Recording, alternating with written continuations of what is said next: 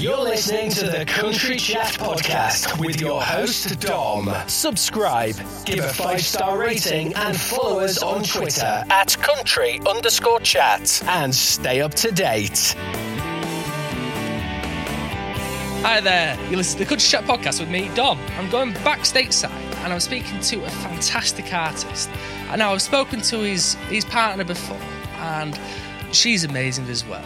But this guy, this guy has got He's got an incredible vocal. He's got it switched on. He's making headway in the country music scene. His name is Jesse Lopez. Hi, Jesse. Hello, hello. What's up, guys? How how how are you doing? Oh man, I am stoked right now. The you know we're in Florida, yeah. and the weather could be a little better. It's been a little weird and wacky uh, since we've been down here, but you know, I can't complain. We're down here, we're playing shows, and uh, you know, just feeling fortunate to be playing live music again. I mean, for for reference for everybody, we're talking now on the 19th of February, and at the moment in the US, there is currently a would you say a nationwide kind of like crisis in terms of the weather? Oh yeah, yeah, yeah, and we're you know, Kirsty and I are in contact with uh, people from all over the country and it seems as though no matter where that person lives, they are in an ice storm right now. yep. It's I mean, very strange. We we're not we're not that bad. The weather, you know, it's not cold, cold here. It's just been windy and rainy uh, down like in the further south part of Florida. Yeah, I mean, I mean, I think I was looking at the weather map the other day, and everywhere else was like getting up north. It was like minus thirteen degrees Fahrenheit, and for you guys, it was like sixty two. It was like it's not too much colder than normal, but it's still a bit yeah. bit cool. Yeah, yeah. Well, and uh, and even Nashville's getting snow. Yeah. You know, where I, I, was looking, I was I was scrolling through Instagram just a minute ago, and I saw people posting like reels of them, you know, tubing around in snow on the streets in yeah. Nashville. What is going on right now? I mean, I've, I've I've got so many friends in Nashville now, and I mean, they've all sent me videos of you know skating around. I mean, uh, Alexis Taylor, she's in Nashville at the moment, and she was she was uh, sledging. I'm sure she was like tied to a car or something and scooting off in the snow. It was brilliant to see. It was so fun. But you chose oh, the perfect time. What's that? You chose the perfect time to go to Florida. And totally and totally by chance. We literally we we booked tours just because we were trying to make some money. And uh, you know, we were actually we were talking the other day. We kind of feel bad. Our friends hit us up and they're like, you know, we're stuck inside and this and that. And we're like, oh yeah, you know, it's uh, um, we're uh, we're you know, it's, it's rough down here too. Whilst you're all sat outside eating breakfast. Oh, it's just so it's so yeah, difficult. Exactly. Oh, I'm looking. I'm looking at the ocean right now. It's beautiful. Uh, the, the weather's great, sun shining. oh, that's I can imagine how livid your friends would be. Yeah. Well, you know, I, I, I rubbed it in my family's face the other day. They're we have a, a family text. Yeah you know, and they're they're sending pictures of their backyards and you know, oh, we can't leave our driveways and this and that. And I like, there's a channel back behind the condo we're staying in. It's like, I like took this video. I was like, well, this is how I woke up. Sorry, sis. So evil. it's that, that's the equivalent of somebody being on a diet and then the person next to them eating a big pile of cakes and sweets and crisps and things that they can't eat. Mm-hmm. Mm-hmm. And being like, I stay skinny anyways. Mm, I'm I'm always thick thin. That's brilliant. Oh, how how has the touring and gigging been? What what's it been like? Uh, it's it's been a blast. Obviously, it is so much fun to get back out on the road and and be doing what we what we do and what we what we love most about our jobs. Um, it got a little, you know, it, it just got a little monotonous uh, during during the lockdown and during the quarantine while we were uh, trying to get back into a full swing. Yeah and it's been uh, it's been so much fun. And obviously, having Kirsty on the road, this is our first like uh, full tour together, and having Kirsty on the road makes things even more fun. You know, it, it, I've I've never been on the road with uh, with significant other before, mm-hmm. and obviously having my girlfriend on the road, and she she loves what I do just as much as I do, yeah. and um, and uh, that's just a whole another experience all in itself. You know. well, since we've got Kirsty in the vicinity, she, she should she should still be able to hear us, right? Oh yeah, she can hear. Um, so I hear that you've got a question that you want to ask her. Oh my god! you should have seen the look on her face just now. Oh, that'd be that'd be brilliant. A nice live proposal. well, that is a good one right there. That is. That's one of the reasons why I didn't want you to put headphones in at first. It was like I've got to get something in. He's like, I gotta. He's they're they are setting me up for something great right now. obviously, you can't really say though, because obviously she's nearby. But is there anything in the future? Man, you know we are. She's she's a funny one. She likes to. She likes. She's she's a slow roll kind of girl. But mm-hmm. um, you know, I've been through enough to where I can appreciate that. Yeah. And uh, and you know, I think we're we are we are building something great. And I you know we're I think we're both just uh, appreciating each other's company at this point. Obviously, there's downsides, dude. I I, I can't believe I survived the quarantine. I'm not gonna lie. that, that, that, there were some moments. that there is that's where I was going to come from was the fact that you spend so much time together, being in quarantine, being you know going out on tour, you know going around, yeah. you know it's a big big thing. And if you can't, if you don't want to kill each other now, it's going to be all right in 5, 10, 15 years time. Well, you know, and if we figured uh, we we we weathered a pretty pretty heavy storm uh, early on in the relationship. You know, when when the lockdown happened, we were only two months into our relationship. So, yeah. um, so you know, I think that uh, I think that there's a great foundation for something good to happen. Yeah. oh, bless that. That's that's the perfect romantic response. You know, without without too much commitment. doing doing what I can to to you know not make her freak out. that, that that's that's the main thing. I mean, because like you say, you know, it's so early in the relationship. It must be so everything must be so bubbly and new and fresh. And I know you've you say you know it can be quite rocky because in the first two months you're stuck together. You know, you can't leave because you've got to create your own bubbles and all that jazz. Yeah, yeah. It, but it still must have its really, really good points. You know that new romance feel to it.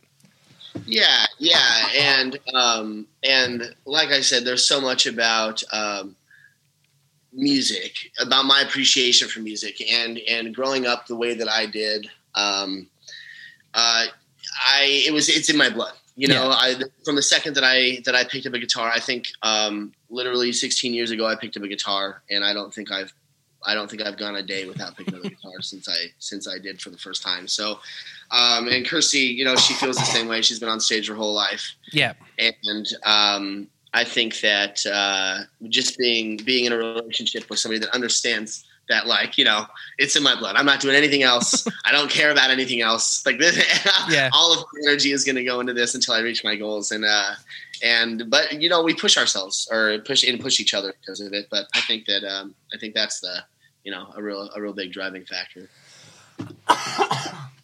and Sorry she and I, uh, she and I tend to have, you know, the the right kind of of differences, I guess, in in a in a working space. So, um, you know, we we we worked it out, but you know, like I said. I, I had some close calls there. yeah, no, that, that's that's genuinely awesome, and I promise this isn't this isn't the uh, second Kirsty Cow, uh, Kraus podcast. This is yours, and the only thing I wanted to say next was the fact that if it wasn't for the fact that you two were together and you was playing guitar for Kirsty on the, like the live streams and stuff, you know, who knows what I might not have seen you for another couple of months. I mean, I would have definitely seen you at some point because you're rising. You're really rising. Yeah, trying to. We're trying to get there.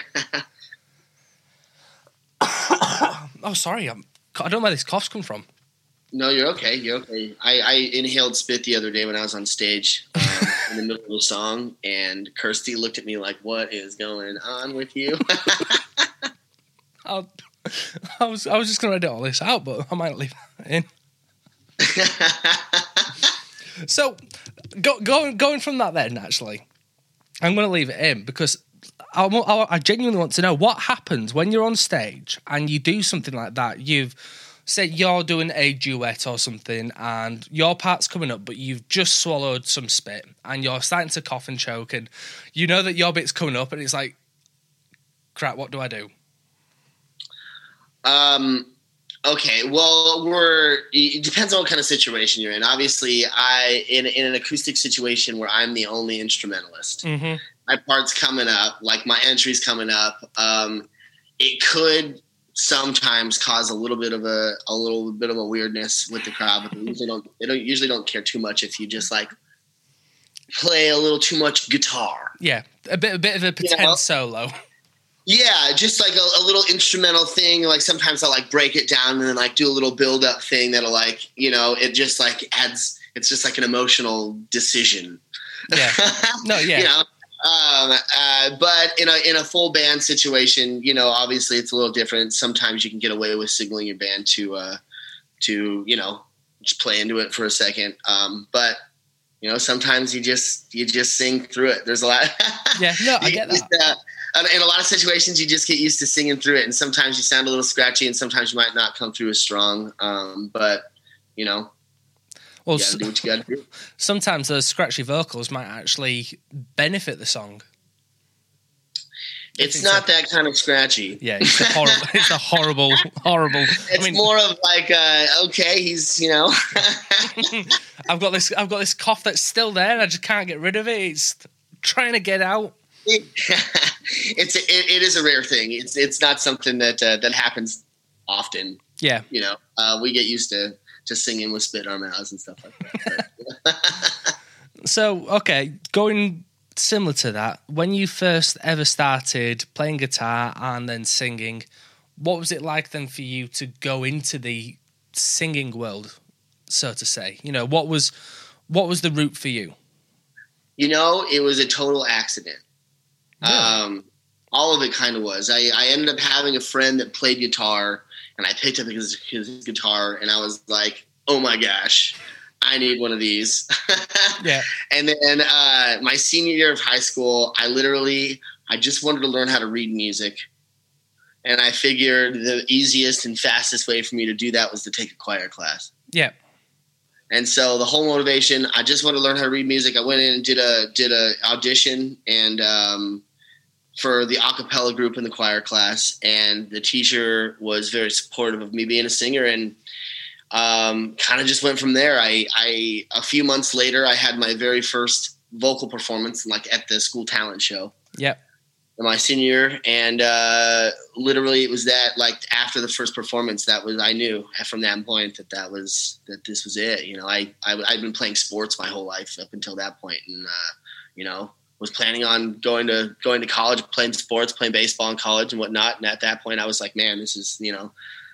This, this takes the cake for sure. I mean, I, I didn't, I didn't want to be stereotypical in any way at all, but having the Mexican Italian roots, I didn't want to just automatically assume it'd be baseball. But I'm so glad you said it was baseball. Uh, yeah. well, you know, um, I baseball is such so much of a mental game. That is, Yeah, hey man, we you know we I'm, I'm not I'm not like a, a, a big guy. yeah. I'm a middle infielder. You know.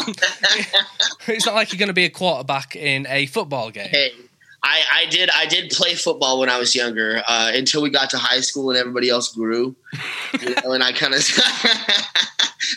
I kind of st- I stayed the same size and I was not having it. I got tackled out of my out of my shoes one time. Seriously, Oh, but I'm serious. By my own teammate, I was I was. Uh, how does that happen? Like, I uh, I I was a safety. Somebody All got hit and they dropped a ball, and I went and grabbed it. Right, and I look up, and the linebacker on my team, his name was Mike Sheffield. Man, this guy was huge, and this he he did not see me. He turned around and ran straight over me. My shoe came off. My cleats were still in the grass but I hit the ground. that just reminds me of some Looney Tunes Roadrunner stuff. Yeah, exactly. Yeah. How does that even happen? I got up and dude, I yeah, you get up and you're like, okay, that really just happened. But um, yeah, you you definitely stop playing football after something like that. yeah, you, you tend to like sit back and kind of evaluate your life choices. What do I really want to play? How come? Yeah. You, So How come you didn't go down like the baseball route then further through? What stopped it? Um, well, and it's it's crazy. I played baseball for 14 years. Um, I traveled internationally, uh, traveled nationally. I played really, really competitively for a really long time, year round, and um, and it was just honestly, I I I that was it. It was that performance. I played music, and I just I there was nothing like it. I remember getting off stage, um, and just feeling so fulfilled that um, I can't imagine. I couldn't have imagined doing anything else. And I literally, straight out of high school, I just started busking. Yeah. you know, I just started busking. It was like the only. I didn't want to do anything else. I didn't want to waste time. Um, I felt like going and getting that that waitress or waiter job um, during those years. But I just I felt like I was learning how to do something that wasn't going to benefit me in the future. Yeah. No, I totally get that. No, I to- totally, totally get that and it's like when I read read your EPK, and when I read like your bio, I mean I've got it up in front of me now, and I love how it says you're a matador at heart. dude, everybody gives me. everybody gives me shit for that one, and it, uh, hey, man, you know, I guess that I, I guess it. that. You that that opening line was for the ladies. That's what the PR team was going for. I'm pretty sure. I'm not. I'm not 100 percent certain, but that's my. no, I love it. I, I, I do. It's, I mean, what we said right at the start, you know, with you and Kirsty, you're just such a romantic, smitten fool. I will, and you know, I'm a songwriter. I can't help it. You know, I'm yeah. all about the. I'm, I'm all about that that feel. And Kirsty, you know, Kirsty will tell you, I, I, I, wrote this song for her and I played it for her on stage. You know, I'm that guy. I'm for sure that guy. You're that guy. You're that guy that has her in the video as well. And well, I couldn't help it. That song, you know, she, uh, and you know, not that I'll have somebody else in my other videos. She's she's a beautiful girl, so you know, why wouldn't I have her in it? But um, uh, especially with Way Past Words, it was kind of special. That that song uh, was so it, the way past words was something that I said in conversation. She said you should go write that song, and uh, you know it's about her. Put her in the video, and it was just kind of that was kind of a special experience, uh, being able to see our relationship um, kind of projected in a, in a really realistic way. That video is a very a very playful, loving video, and that's uh, it's yeah, it's very realistic projection of our relationship. It was, it's it's nice now the end of the video. That scene, which one? Uh, back of the truck. Oh yeah, Kirsty hated me at that point, but really, really, go on. No, dude, that um, that that we were we started the shoot at six o'clock in in the evening. Yeah.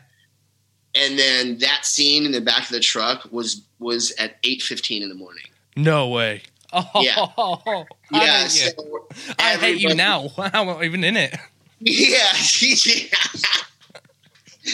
and nobody was happy at that point. We were all exhausted. I think that we had gotten time for maybe maybe an hour, an hour and 15 minutes of like rest time, go take a nap, do what you can and get back out here. Um, but it was worth it. That that that skyline and uh, seeing the city in that way is beautiful. Oh man.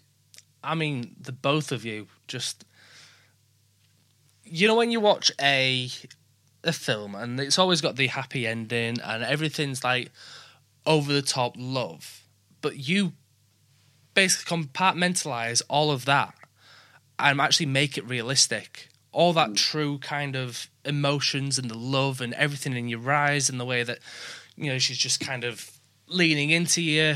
Just that whole scene there you could you could put that into a movie and it'd fit in oh, every movie. Yeah thank you. Yeah um well and you know part of that being uh, a great videography work and uh kirsty kirsty killed it. She's you know oh no no no no no no no no no no no no. You killed it.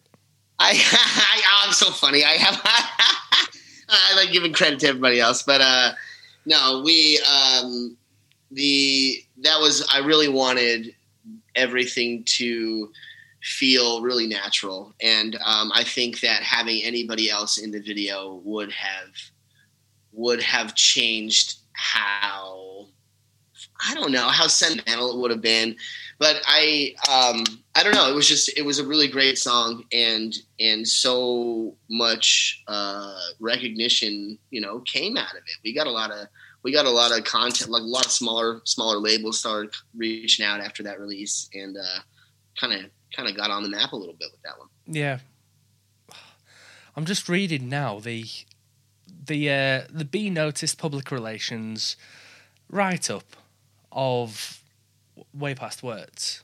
Yeah, yeah, Bev. It's a lovely, lovely write up. I mean, some of your quotes, they're just really, they're really, really, really sweet. I mean, the great thing, I think this is one of the things where I find I'm, I'm really, really lucky because I get to kind of see this kind of aspect of how singles produced, how, you know, when you want to publicize something, you basically put your heart on paper. Yeah. But this is you literally putting your heart on paper. Now, the reason why I say that is just the first quote that reads The song hits really close to home for me. I was in love with my girl long before we had ever even kissed. I am such a mm-hmm. physical touch type of person that sometimes expressing my love comes down to an intimate setting because I guess from my perspective, nothing says I love you like a little physical attention. Yeah. That is just that that that that's like the soft version of 50 shades. That's like Hey, you know, trying to trying to keep those ladies excited out there. That's your no, no, no, no, no, no, no, no. Shh, shh, Kirsty, come closer. I, I missed that bit. I said, "Are you for real? Is that your response?" Matador here, little Matador right here. the Matador.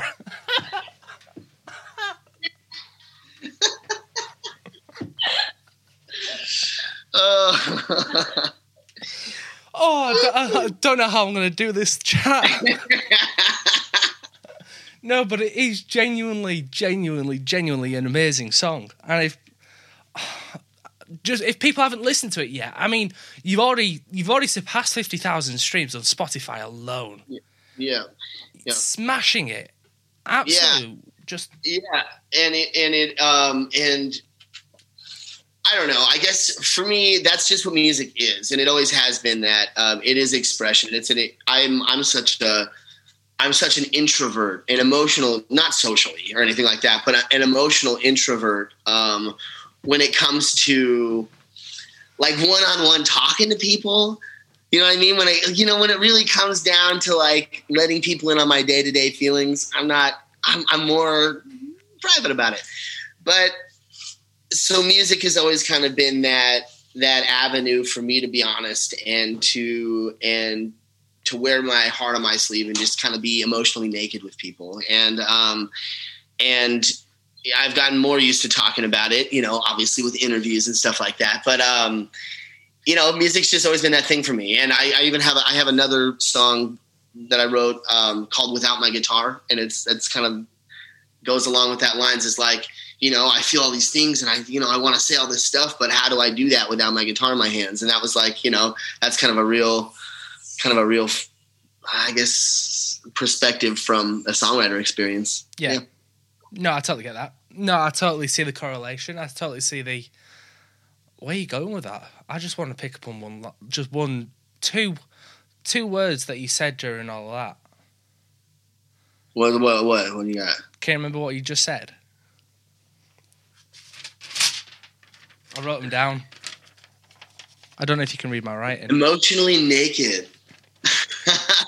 so not only do you want to share your physical connection, but you also want to be emotionally naked as well. Yeah, well, I think that um, I think that that is what makes a great song a great song. Yeah, you know, I I had made I had made an agreement with myself. God, so young, maybe when I was 18 or 19 years old, I had made a commitment to myself that I would never write about nothing.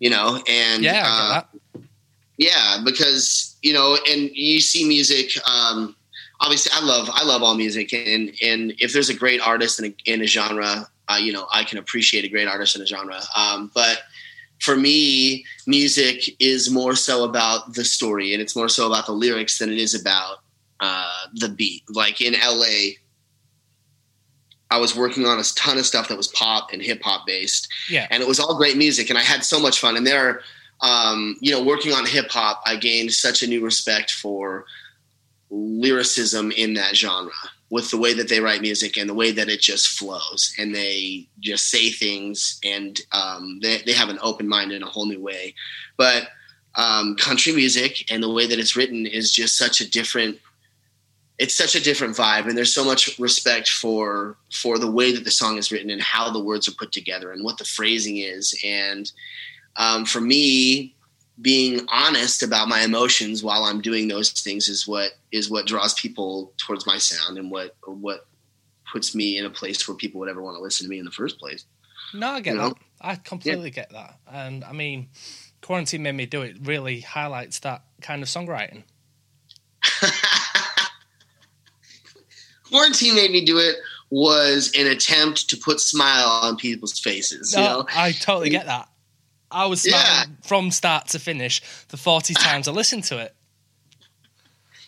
and and I'm, I'm so happy because that was the goal you know we were we were sitting there and there's some a whole bunch of great music was written but at that time everybody was really really still feeling it and really writing emotional songs and and sad songs and and and hurting you know and i was like man we're just staring at walls you know it is sad obviously we have so much um uh, so much love for everybody that's that's going through everything and that's been affected and their family's been affected by this. Um, but you know, the reality is for a lot of us, we kind of just sat around staring at walls for Mhm. you know, way too much time.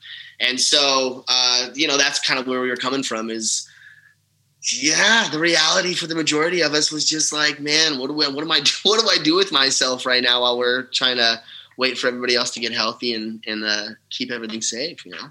No, I get that. I get that a million percent because every time I listen to it, there's like a little quirk that I hear each and every time, and it makes me grin from ear to ear. So the song is doing its job. You know, it's doing its purpose that you set out for it to do to put smiles on people's faces.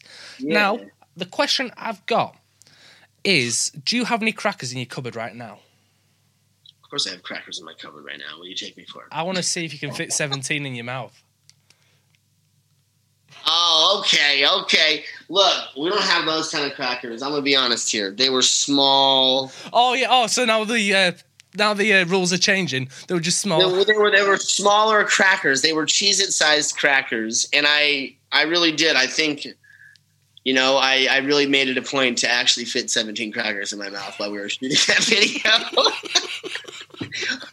there is there is a scene where there I am I am you know making it happen.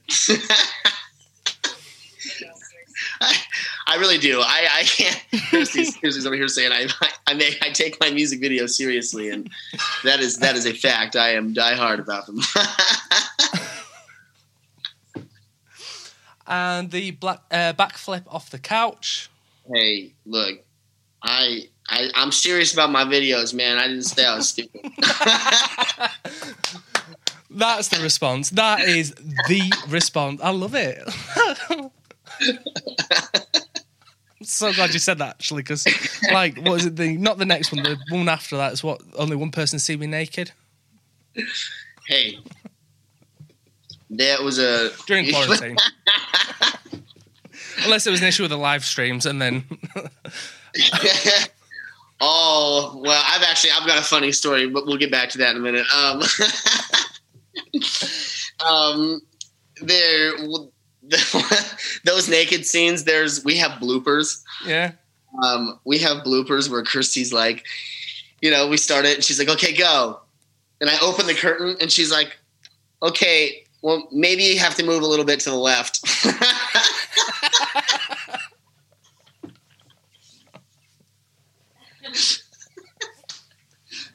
so, so there's like, there's like there's like eight or nine blooper videos. So I'm definitely gonna piece those together. You're gonna see a little, you know, little blurred out action on TikTok here pretty soon. That, that's. I'm actually pretty excited for that. Is that bad?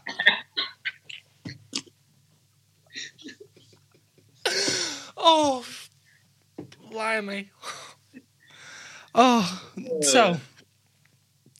like, I'm gone. I'm lost. I'm gone. Oh, I'm gone. You're Go. welcome. When when you're when you've written a song like that, and you're about to do the video. Well, Yeah. you, no, not even not even when you're about to do the video. Like when you've just released the song and you're thinking, you know this needs a video. Do you actually Yep. think, let's do this literally, or do you think, shall we do a, like a fun twist on it, or is what goes through your mind when you're actually thinking about doing music videos? Um, well, you know, oddly enough, as, as as stated earlier, I'm actually like, I am die hard about music videos. So as soon as we wrote the song, I immediately was like, "Cool, we're making a video." Yeah, and even even more so, I'm getting a mullet, and it was like was my one chance in life where nobody is going to judge me for having a mullet, you know. And I was wrong. Kirsty judged me for sure, but but you know she. I've even. She's she's a trooper, but I even I give myself a mullet in the video, and and it was just it was a it was a, a spur of the moment decision. I was like, boom, this is happening now. Set up the cameras. and I've even got a I've even got a picture of me and I've got like a bandana on and a snapback and. I'm like cheesing it, you know, super excited. I've got I've got a selfie, and Kirsty's face is straight like this, just yeah, straight, not happy, not having it. This is gross. please, please, please, please, please, please, please, please, please, please, please, bring back, bring back the mullet. you know, and I didn't think it looked bad. I thought it was great. I, you know, I was happy. I had a mustache for some of it. It looked good. I, I, I so yeah, but th- that was definitely oddly enough that was one of the first decisions that was made. Boom! I'm getting mullet. Oh, now what was it like then when the time come where you've got the mullet and you think, well, I don't even think it was a case of thinking. You was forced, you know, beyond your will to have it recut. What what was those emotions like? How how devastated was you? How how betrayed did you feel that you was forced to do such a thing? You know, I I thought I thought it was just ah, it was it was harsh, you know, and know. it and and it's something that was completely taken out of my hands. And um, Hey. I don't know, I don't know. I, I went to some therapy over it. We're It's a make or break of the relationship, to be honest. I, I don't know how you two survived. I, I honestly I I still I commend myself for forgiving her till this day. You know. Just don't worry, my thoughts and prayers are with you during these very distressing times. Dang it! You beat me. I was trying to try so hard to keep a straight face during all that. You totally beat me. Oh, now, Kirsty, Yes. Kirsty, Kirsty, Kirsty, yes. what is wrong with the mullet? It's gross. Like, like, why? What about it? So the way that Jesse's hair works is it's very thick and it's very curly. So the mullet Like, reminds I- me. Unreasonably so. Yeah, the mullet reminds me of um, like Slater from Saved by the Bell, kind of that thickness and the curliness. And I don't, I'm just not into the mullet. Even what he's got going on right now, I keep telling him, get a haircut, get a haircut, know, get but I'm keeping my options open. We just, we just, we just signed this. don't Uh, be preparing for a mullet. I'm, no. I'm keeping my options open. I, we just signed this uh, this branding. We just worked out this branding deal with uh, the Cowboy Outlets, which Yeah. is a western a western wear uh, outlet store, and uh, we we essentially have. You know, we're going out to Denver for our second meeting in March, and we went out there in October and got a whole bunch of clothes. And you know, there's a new look coming around. My hair. I've done a lot of things with it in the past, and um, and I man, I got a cowboy hat now. We're doing things with hats and styles, and I think I might. I don't know what I'm going to do with my hair yet. Well, that's that's exactly it. I mean, who knows? They might have seen the video and thought that's who that's who we need. Boom. We need a guy with a mullet and a cowboy hat. That's it. That is it. you never know, man. With uh, you know, with Morgan Wallen being uh, in his situation, the industry just might need another guy with the mullet. I mean, well, exactly. I mean, the mullet goes through phases. So originally it was Billy. Moving past the mullet. I could happily talk for another half hour on the mullet. Do not encourage. Talk to him about what his hair is going to be like in the next music video. Shaved bald Mullet. mullet. Be a mullet.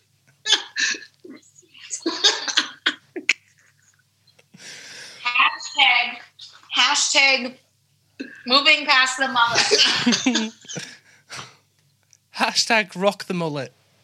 dude i'm i my my sister said it looked good too i'm, I'm thinking about doing something a little edgier uh, now that we got the gear going and uh and trying some stuff out obviously my hair it, nothing's final but it grows fast so why not try some stuff while i uh while i can you know So, if you could do me a favor, just quickly fill this next like two seconds. If if you could just talk about mullets or talk about how mullets make you feel. You know, I think that the mullet is a great, I think it's a wonderful, wonderful way of expressing yourself. You know, there's all different kinds of mullets. Some are a little shaggier, some a little, little, little more party in the back than others. You know, I go for a little less party um, and a little more business in mine. But I think that each individual in themselves, you know, can really find their own mullet and uh, find what works for them.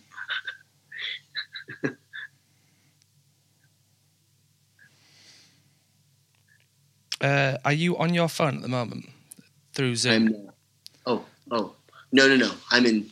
I'm on. Just do me a favor. Just go to Twitter. Go to go to Twitter.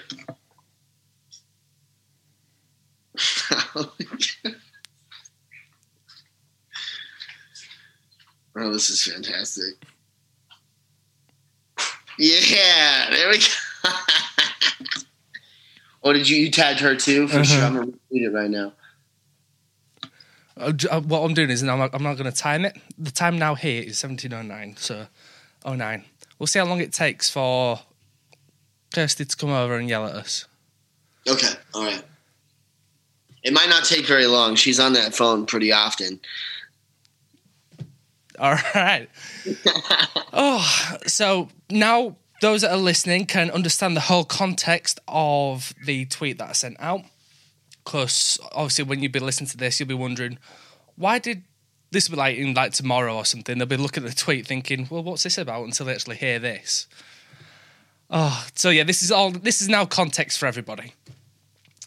Now, I want to go to No Hero. Okay, throwing it back. no hero. Like I could, I just, I just picture that being the theme song for some not action like TV program or film, but like something that's so dramatic that needs that dramatic music.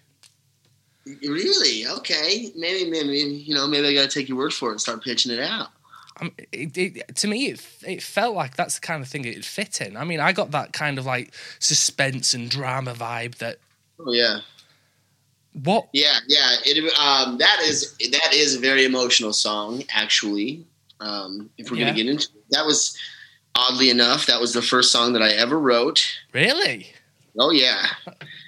Um, it was the first song I ever wrote, and it is actually about my mother. Is a it? bittersweet moment? Oh yeah, bittersweet moment about me and my mom. Um, I went through a lot as a kid. I was uh, I was definitely one of those one of those kids that uh, that needed to learn things the hard way. Yeah. You know, I uh, I explored a lot of things. I asked a lot of questions, but I definitely got in trouble a lot. So uh, there was a point in time where my mom, you know, she kind of had enough, and she had me go and live with my dad, and um, and yeah, that's what came out. Um, kind of looking for uh, looking for that that security and that you know that sense of consistency that I've always had, and Yeah. and not really having it, but understanding the my appreciating my appreciation of the relationship at the same time. Yeah. Yeah, That, that that's crazy. I mean, it's crazy that that's the song that I pick out to be a. a yeah, I mean, it, it could still fit. I oh mean, yeah, that I, I have to choose out the ones that are like the most either sentimental, the ones that like written first. yeah. Hey, no, that's that song is uh it really is. That's a that's that's a heartfelt song. And um and it man, it was a it was a crazy part of life. I had I had so much to learn at that point and I really was I I was I asked so many questions and I there wasn't anybody that could have told me to do anything different. I was going to do what I was doing either way. So, Yeah, you know that was just that's that's what came out that was the song that was needed So, from writing the song to then releasing the song, what kind of time frame was that? Oh a huge time frame Yeah. i wrote that song when i was um i'm gonna say 16 to be safe i wrote that song when i was 16 and i didn't release it until i was 24 Yeah. so there was an eight year time span between when i released that song and wrote it The reason why I want to know the exact time span is why. What was it that actually made you think, you know what, this is now ready to be released? Um, that was so. Uh, you know, I wrote No Hero kind of at the beginning of uh, at the beginning of the troubles. Um, after high school, you know, I started busking and in Vegas on bridges, and that was the day to day. Go up to the bridge, play music, make money, you know, go home. Yeah. And I ended up meeting some, uh, you know, what we call street kids, and uh, and they were, you know, train hoppers and hitchhikers Yeah. and people that were getting around for free and making music, and uh, and it just sounded like so much fun. so off I went. Off you go. off I go. I was uh, I was 18, mm, and uh, and I just headed out, man. I I spent so much time on the road. At first, I was traveling around by trains and buses and stuff, and then I wised up and started hitching, and uh, and then I got a van. After about two years, I got a van, and uh, all bets were off once I got the van. Man, we I would pull up to a gas station like pull up to a gas station with a gas can and just walk up to people and be like, when they started pumping, watch watch for people. Oh, that guy used a credit card. Go over to him like, hey man, you spare a couple gallons gas? Yeah. And I literally I traveled around for free for two years on that exact method. Just go to a gas station, boom, tank by tank, and Yeah. uh, people are so generous. You know, people are kind. And uh, in a lot of cases, they would give me a lot more than just a few gallons. Um, Oh. yeah, yeah, but um, you know, within my travels, and uh, you know, you put yourself for, in the environment for long enough, and you get into trouble. And I got uh, real heavy into drugs and alcohol, and I had a a real heavy bout with uh, man, with with alcoholism and addiction, and it it really took really took control of of a few years of my life there. Um, I'd say probably between the ages of 20 and 23 i like did not own my soul at that point you Yeah. know and um and coming out of it i had i had written a lot of emotional songs that whole first album endless road is is essentially you know that's that's endless road you know it was my i was i was always on the road and i was always going somewhere else and i was always somewhere new and I went through a lot. I grew. I had to grow up really fast, and that whole first album was a really, really emotional expression of trials and tribulations, stuff that I learned, stuff that I went through, um, and getting out of it, making it through it. I have a song in there called "I Made It" that I, I probably still brings tears to my mom's eyes. You know. Yeah. Yeah, but uh, yeah, it's a heavy first album, and uh, there's some stuff in there that I wrote that man, I can't believe I wrote that at 19, 20 years old. I mean, you, you mentioned the album title "Endless Road." I mean, particularly since you're going through such a hard and difficult time.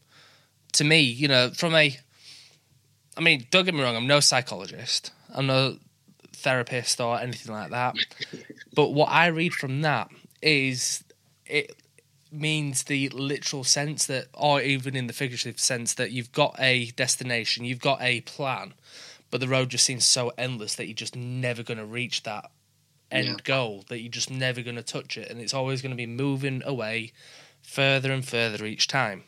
Yeah. Like one of those, kind of reminds me of those dreams where you're running down a corridor and the corridor just keeps moving further back and you just you're just constantly running.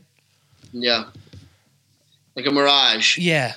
Yeah, yeah, and um, I actually it, I have a song uh, that it didn't make the album, but I have a song that I actually I wrote in New York City, um, sitting there on West Central Park, uh, but it was called "It'll Be Fine," and uh, and it was the whole song was about how you know I'm still sitting here on a sidewalk, I'm still just trying to trying to make tips, I'm um, I'm spinning my wheels and uh, I'm tired of hearing it'll be fine. I'm tired of hearing, you know, you'll get there. I'm tired of hearing that stuff. And, um, yeah, man, that's a, and I, and I, that's, that still hasn't changed. I still go through those, those moments. And I think we, we probably all do. Every musician that, that, that hasn't reached their goal yet. Um, I think that we all go through those, those downsides from time to time. We just have those days where we wake up and we're like, man, I am, so tired of putting in this work without having the response that I want. You know, it's, it's it's inevitable. We're we're dreamers. You know. Yeah, exactly.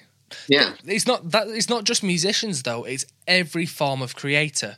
You know, those, you know, whether they're trying to get into the radio business or whether they're trying to get into art, you know, selling their art or whether they're making the music or singing the music or writing the music, you know, you can be turned down, you can be told no, no, no, no, no, and then it's just trying to fight for that one yes. And Yeah. making music is not cheap at all by any means. No, no, it's not. There is a constant spend. You are always spending money, and it never. The job never ends. Yeah, and it, it, I totally get where you're coming from. With you know, it's so frustrating when people say, "Oh, it'll be fine." You'll you know you'll you'll get there. Sometimes it just doesn't feel that way. I mean, I've always been very open and honest with this, but I've always suffered with um, depression and anxiety before. Even now, you know, I, in particular now, it, it's been quite difficult. And some days, even though everything is going perfectly, you know, things are happening when they should be happening, and you know, people are smiling, you're making people laugh and funny, but still, the sky can still be grey, and Oh yeah. you know, not everything is fine. Not everything will be all right. And it's accepting that fact, but knowing that one day it will be. Yeah, yeah, and um, it doesn't. But it doesn't always have to be. And No, I think that yeah i think that one of the one of the best things that i learned um, in going through uh, getting sober and all that stuff was that you know it's such a simple thing too in time all things pass and like and they, they laid that out for me in such a real way that was like that means good things that means bad things you're going to go through waves in life but in time everything's going to come to an end and you're going to have a great moment at the end of it too but you know so that's like uh, I think that was like one of it's like such a simple thing, and I've heard it so many times, but for some reason, hearing it in that way like changed my perspective on what was the words being said. You know? Yeah. yeah, yeah, and um, yeah. I don't know. I think it's it's it's a crazy thing to uh, to come to terms with life on life's terms. I, I th- that, well, that's it there, exactly. You know, life on life's terms. But it's also on your terms as well. You know, you've if you're not willing to accept something or willing to open your eyes or open your heart or open your mind to whatever it is in life, you know, whether it's drugs, whether it's alcohol, whether it's even just personal choices. I mean, it was only the other day that I came out as bisexual. And for me, Congratulations. it took me for ages. It took me ages to get to that point where I was just ready to say, "All right, and now is the time." Well, yeah, man, I can Um, imagine. You know, it doesn't. It's not always, you know, in a negative sense, but it can always be in the positive sense where you just you're holding you. You can hold yourself back from your own goals. Yeah. Well, and um, and and not being not feeling like you're that that you can go out and be confident being yourself 100 percent um, obviously plays a huge role in that. Um, so obviously, I, I commend you for your decision and being honest and and uh, and uh, you know being yourself in front of people and you know anybody that makes that decision I think is is awesome. Yeah, it's great. Thank you. Uh, thank you. I, as a like yourself, you know, I'll always, I, I never take, I never take compliments well. So let's go back to you. Oh, okay, yeah, for sure. Uh, what love is? what, What- love is. What love is Okay. Um, to you? What what what is love? What is love? What is love? Love is apparently it's uh, you know sunsets and uh, and I just want you to spiel off the lyrics.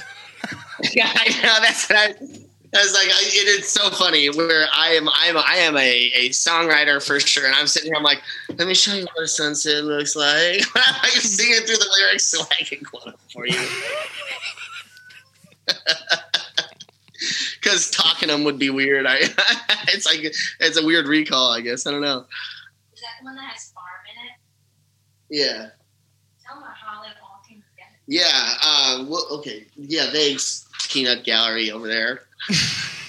um, so that that song is actually it is it is a very very honest that second that second verse in that song um, where i'm talking about how we've all got problems and i get you know i get worried sometimes and i get scared and i have my feelings and i am so honest in that song about my the insecurities that I've experienced in the past in relationships and whatnot. And and uh, the first time that I ever performed it on stage, it was for a it was for a, an event called uh, Nashville Rising Song. Yeah. And I, and I got up and I played it and I got off stage and I was like, oh my gosh. I was like, I felt like I, I just violated myself on stage. Like I was, I, I, it was such a crazy experience. Like, oh my God, I literally just told everybody what, what my problems are. That naked emotion, like what we said at the Yeah. start. yeah, you know, and I, and I really, you know, going, I, I have been, I've, I've been through a lot in relationships. I've been through a lot in life and, uh, and I'm really honest in that song about getting worried and about how I'm trying to fix problems that aren't really problems. And, and, uh, it's, it's, it's an honest, it's real honest. It's, Yeah. yeah, yeah. But it was, it's, but it's fun. I love the song. And I think that, uh, I wish that, uh, some parts of me wish that, um, I would have released it now, you know, some, you, you, you know, obviously, um, I love, I love having released it and whatnot, but there's always going to be that feeling with that first project that I could have, uh, that if, if I would have released that project a little bit later on, um, that it would have gotten way more attention than it did. And, uh, and, um, but I think that it was a great, creatively speaking, it was a great project to be like, boom, I'm in Nashville and I'm trying to make a statement. Yeah. No, I get that. No, I totally, totally get that. I also get the kind of it's it's it's an amazing song, and you've got to start, you know, basically put your stamp out there and say, "This is who I am. This is what you can expect." But this is great, and the next one's going to be even better, and then even better, and then even better. Yeah. And even if it's some, if it's something that's already great, then the list is exponential. You know, Yeah. if, if you're starting off with crap or whatever you do, you know, whatever you want to release, you know, in Nashville to begin with, then it kind of sets the tone lower, and you know, you got further to get to get up there. If you get, if that makes any sense, it doesn't make sense to me now. Yeah, yeah. um, no, I, I actually, I totally understand where you're at right now. Um, I did get into Nashville with a lot more experience than the normal, Yeah. um, or like the the the average person that like moves into Nashville. They're going to go and start their dreams and and to really pursue things. And I, I I did move into Nashville with a lot more experience than uh, than Yeah, totally. Yeah, um, but you know, um, the sound even now, the sound has developed so much just within a couple of singles after that, and and it's really gotten. I think I found the producer that I'm really comfortable working with moving forward. Uh, he works real well. He's fast, and I've known him. I've known him for years, uh, even from LA. I actually he's my my vocal coach from LA. She's actually in Nashville now, and it's her fiance. Really? Yeah, and he's he's extremely talented. Um, he's been he's worked in all kinds of different genres. He understands my uh, eclectic influence. You know, having worked on so much uh, different kind of music, and um, and I finally got a chance to work with him this past uh, on this past single, and I, I was thrilled. The sound was great. Everybody loved the production on it. So Yeah. you know, I don't think I'm moving with him. Yeah. Going from what is love Yep. to then going into like can't call you home and then way past words. What was it Yeah. like for you then moving between song to song to song? You know, actually releasing the song and then seeing what is love do what it does and then seeing can't call you home doing what it does and now with way past words which is just Yeah. yes. yeah. It's basically for Yeah. those for those obviously this is an audio podcast basically my hands were like recreating like a firework and going off and kind of like exploding in the air like shooting up although you can't see my hand up here i went like that um, there. So that that project itself is is a relationship from beginning to end, Mhm. from start to finish, and that was the whole concept behind the album. Was the whole thing moves moves through a relationship from song to song, Yeah. and um, and what love is, and then going into "Can't Call You Home."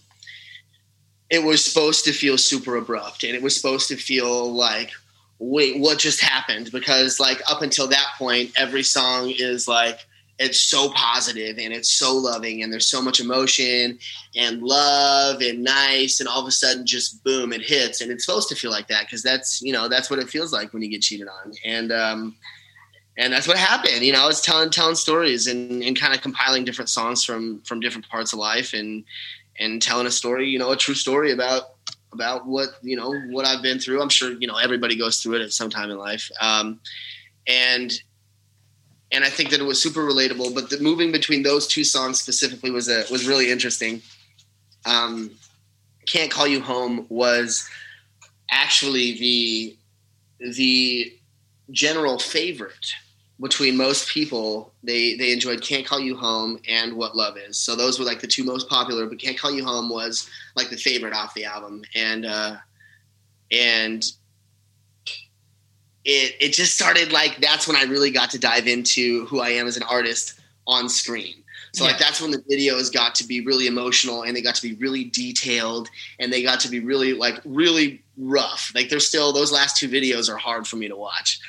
Um you know sometimes. If i'm if i'm feeling if i'm having a rough day you know go through and watch those videos or see those videos. I'm like man that's it's they're rough. My ex-wife's in the videos and like it's like the story you know like it's it's uh it was an emotional experience going through releasing those songs for sure. But Yeah. i don't know why i do that to myself. It sounds like i mean going through this interview it seems like every time i release something it's like it, it's tra- re-triggering traumas. I'm so sorry i mean you've been through a lot today. You genuinely have. I mean i brought up all these you know your past.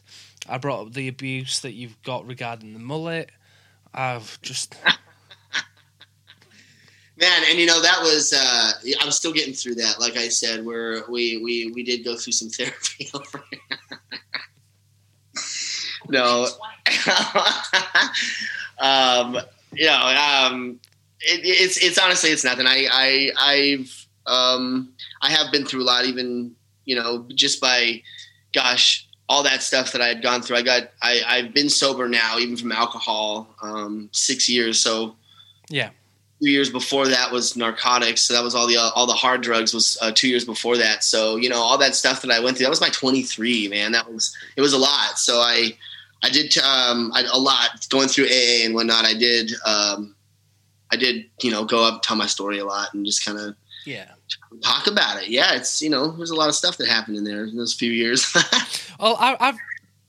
Can I ask, you know, what is like AA meetings like for you? Because I've never been in the position myself to obviously go through that kind of thing.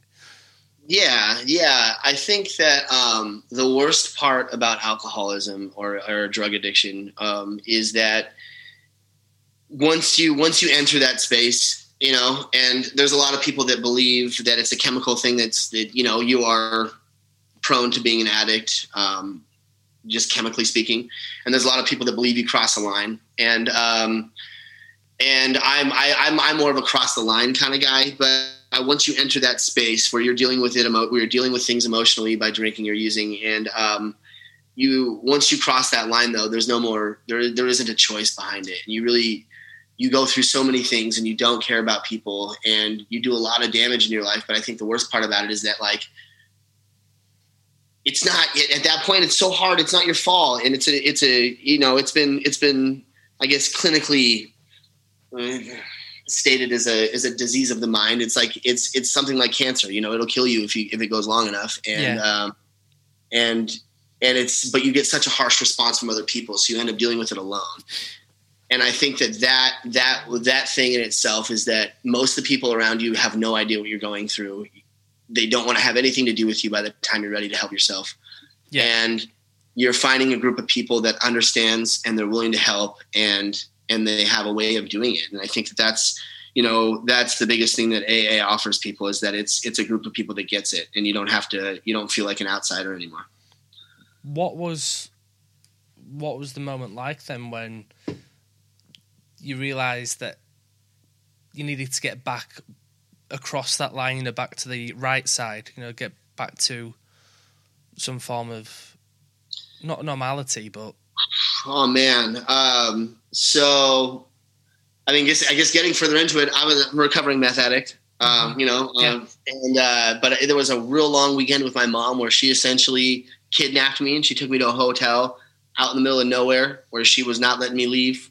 yeah, know, until she was not letting me leave that room until I until I admitted or you know just accepted that I needed to go and get some help. So, um, you know, family that that was that was a good moment there. But um, I went through a lot trying to. There was a really big um, a cultural shock for me. I, I I was coming off the road. I'd been on the road for six years, traveling the way that I was. Um, yeah, and and I essentially I went from being on the road for six years, being in a new place almost every week, and and traveling the way that I did, and living the way that I did, experiencing things, and just so much going on all the time. To all of a sudden, you know, I went into treatment, I went to rehab, and they wanted me to have a structure of my life where I woke up, went to the gym, went to a meeting, went to work, and then went to bed. yeah, and that was honestly that was the hardest thing for me. I have a song on my first album called "Gone, Gone, Gone," and that's what it's about. It's about like, man, at first this seemed like so great. I feel so, my body feels so good, my mind feels so good. I feel happy, but like, dude, I am so bored right now. Yeah. you know, like I have nothing to do on a day to day basis. I'm literally doing the same thing every day. I'm not working on as much music as I was. I was working at Panera Bread, which was n- nothing to say bad about Panera Bread, but I was just like, man, I just was uh, just not happy. yeah. No, no, I get that. I get that. It's and it's a it's a normal thing to go through, but like uh, for me, the cultural shock was a huge thing. Like, man, they want me to be structured now, and I think that was a really big, a really big reason for me to get back into drinking. Um, you know, for the couple of years, and um, but then uh, for me, the moment was I, I fell. I got drunk one time, and I I went and leaned on a fence, and the fence toppled hmm and I fell down, and it was one of those bar fences, you know, they use for like festivals to like keep people in line. Yeah, And the fence, I fell down, and I put my hand down, and the fence fell on top of my hand, and then I like landed on the fence, and I almost lost my finger over it.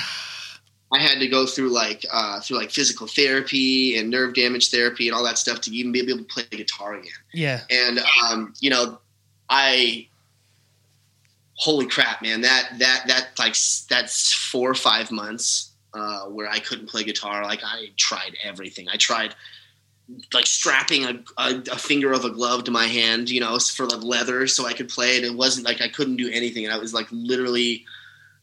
I can't I can't drink anymore. I can't like I almost lost music. You know, it was like uh, that was it. I was it was either That was the wake up call. that was the wake up call. Yeah, I couldn't. Yeah, I can't. I can't imagine not being able to play music. That would be devastating. Yeah. No, that that's that's that's great to hear that you know you had that wake you know wake up call, and the sense of routine can drive people up the wall. You know that mundane. It can almost seem mundane, but it does help. I mean, at the moment, I can't sleep. I suffer really, really bad with the, uh, with insomnia, and it's nowhere near the story that you're you know you've been through but it's very, very similar. And last night's message from the therapist was sleep loves routine. You wake up mm. at the same time, you do the same things throughout the day, you know, whether it's you go to the gym at the same time, you eat your meals at the same time, and then you go to bed at the same time every night and do the same thing, and your mm. body loves it, your sleep loves it, and you'll find that you sleep perfectly fine.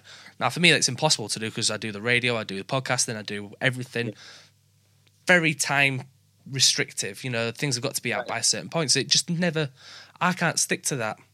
Uh, Yeah. But I know that will help. I know it will. Yeah. But it's the things. Yeah. What are you supposed to do? And uh, yeah, yeah, but it it um, you know obviously I coped with it and I got to learn how to how to live a normal, a normal lifestyle over time. But uh, you know it was a, it was definitely uh, a few moments there that that really changed life for me, and uh, you know just glad to be on the other side of it. Yeah. No, I'm, Grateful I'm glad you are. we, I, I celebrated turning 30. I had the biggest birthday of my life when I turned 30 years old because it was like I don't think anybody, you know, when I was younger, I don't think anybody in my in my family expected me to make it to 30. So, um, you know, we everybody's like, "Ooh, 30," and I'm like, "Hell yeah!" Yeah. No, that's that's brilliant. You should do. I mean, do you, do you find it's given like each day and each month and each hour and each second kind of that new that new lease of life? You know, very like an appreciation.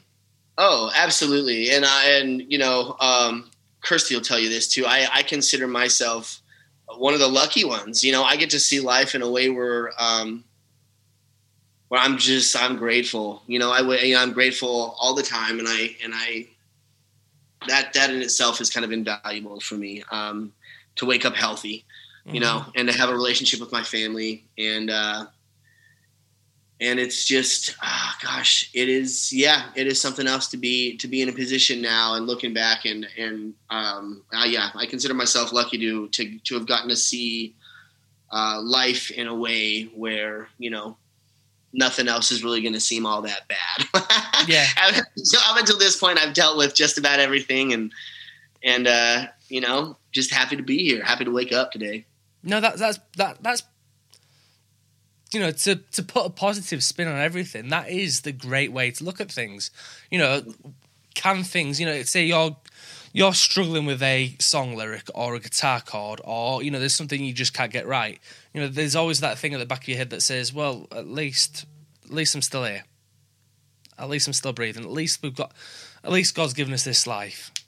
Yeah, yeah, and it's and it's uh, you know um, obviously we all have our ups and downs. We all go through through different stages of life, but uh, you know, being able to wake up in the morning and feel that way is uh, is yeah, like I said, it's invaluable. It it it, it changes the whole perspective on your whole day and how you treat people, how you treat life, how you treat how you treat opportunities Yeah, uh, you know.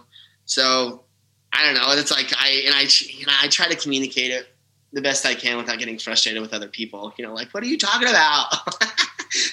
what are you like? You know, what are you tripping about? But Yeah. I, you know, I should probably take a few things a little more seriously than I do at some.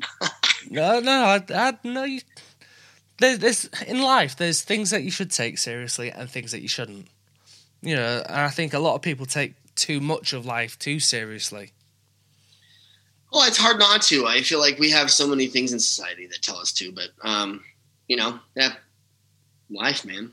Mm. no, that's that's it. Just life, man. That should that should be the next single, life, man. I'm gonna, I'm gonna- get a tattoo. I don't know where it's gonna be, but it's just say life, man. Going, we've mentioned Kirsty again. Then you know how Kirsty will understand the way that you appreciate life. Now, Mm. what kind of time frame was it from going clean to then meeting and then eventually started dating Kirsty? Um, I met Kirsty when I was four, like f- almost four and a half years sober. That's awesome. Yeah, and then um, and then we started dating just before I took my five years. What? How does how does the conversation go? You know, between you two, where you you know you, you're talking about your life and what you've been through. Was it pretty much straight away that that came out that story, or was it like a couple of months down the line where you kind of like roped her in with your matador looks and kind of anchored her down?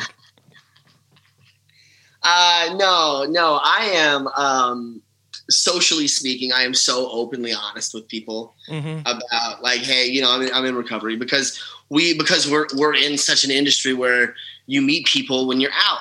Yeah, you know, we go to venues, we go to bars, we go to clubs, and we we meet people, and that's like that's the environment where our business meetings. You know, that's the environment where I get a business card from somebody, and uh, and you know, everybody that meets you, you're the artist. You go to a, you go to play your gig. You know, especially at gigs, people watching shows. Let me let me buy you a drink and stuff like that. And like, now you know, I'm in recovery, haven't drinking a long time, but that'll it's it's a really fast way for them to stop offering you drinks.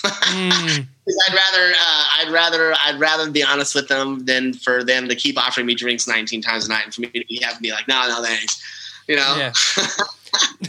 I mean, well, uh, Bobby Bones, the radio DJ over on iHeart, he doesn't drink alcohol, and whenever he goes, you know, just just by personal choice, he doesn't drink alcohol. And whenever he goes to a bar and everyone's like, "Oh, I'll get you a drink," he always goes to the bar beforehand and tells them to only bring virgin drinks, specifically just so because everyone, obviously everyone's getting drunk around them, and and he won't be, and everybody will be looking at him like, "Well, how come he's not getting drunk? Can he really take alcohol?" And what kind of what kind the reason why I said that is what kind of drinks do you go for then when you're at a bar? You know, do you go for like a virgin drink or do you stay away from it all completely and go for like just a Coke or a soda? Uh, honestly, it ninety nine point nine nine nine nine nine percent of the time, um, I I am water. Water. I got the water going. Yeah. Um, I love that big build up. Nine nine point nine nine nine nine nine nine nine eight seven four three nine percent. No, that's that's that's good. water. Yeah, no, and uh, but you know, on on the special occasions, if we're having like it's been a long week of work, you know, we're celebrating, we're having one of those days. On those days, for sure, I go for like uh, you know a Shirley Temple with a lime. Yeah. Yeah, let me tell you something. Hey, there's no judge, there's no judgment from me. As, as a full grown man in a cowboy hat, when a waitress walks up to you and she says, "Hey, can I get you something to drink?" and I turn around, I'm like, "Yeah, Shirley Temple, please." tell me how you're gonna, yeah. Tell me how you're gonna keep a straight face. Shirley Temple with a straw. I'll take a Shirley Temple. Yeah, no, not once has have I not gotten laughed at. Oh, just I can just picture you now walking in with your new, you know, Western gear from your new branding deal, and you got your cowboy hat on, your mullet, your shades, My leather jacket. leather jacket, just your mullet again, just to reinforce that mullet. The Mullet, yep, Shirley Temple with a lime. with a lime. Yeah, with a lime. Hold the straw.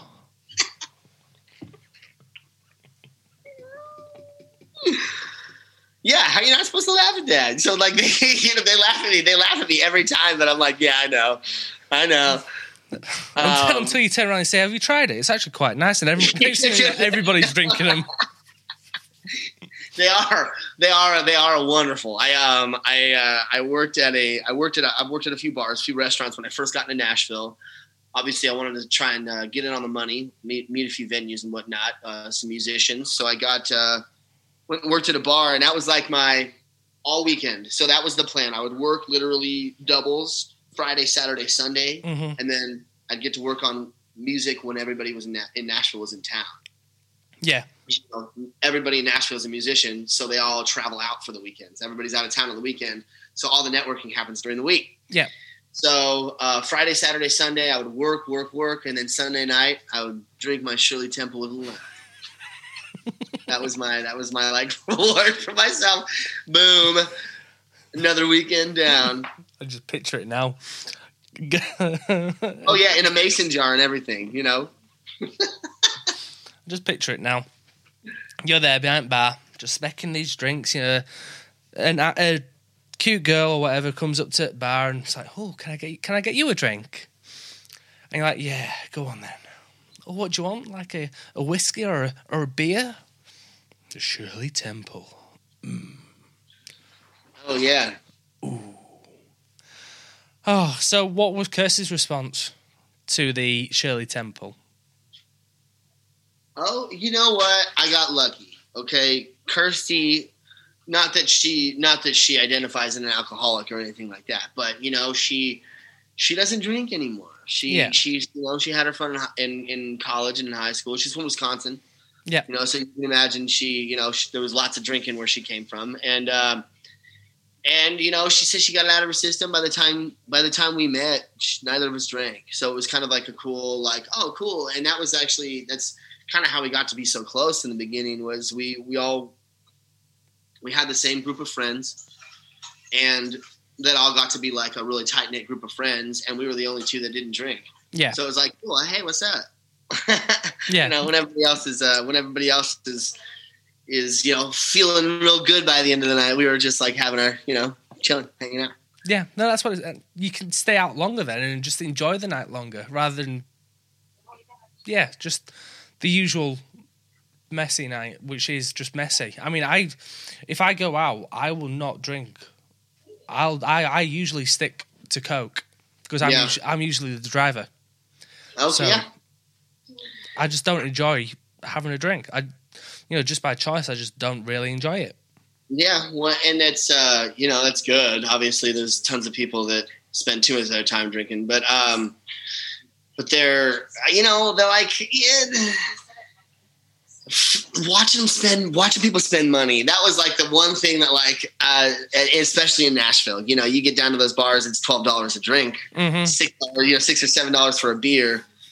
And um and you're like you guys you guys take on you know Yeah. spending so much money on alcohol and and uh, not feeling good by the end of the night not feeling good the next day all that stuff. And i was you know there's definitely you know a lot of things that i am uh you know a lot of good things about about uh, not partaking for sure Literally, pardon the phrase, pissing it up against the wall.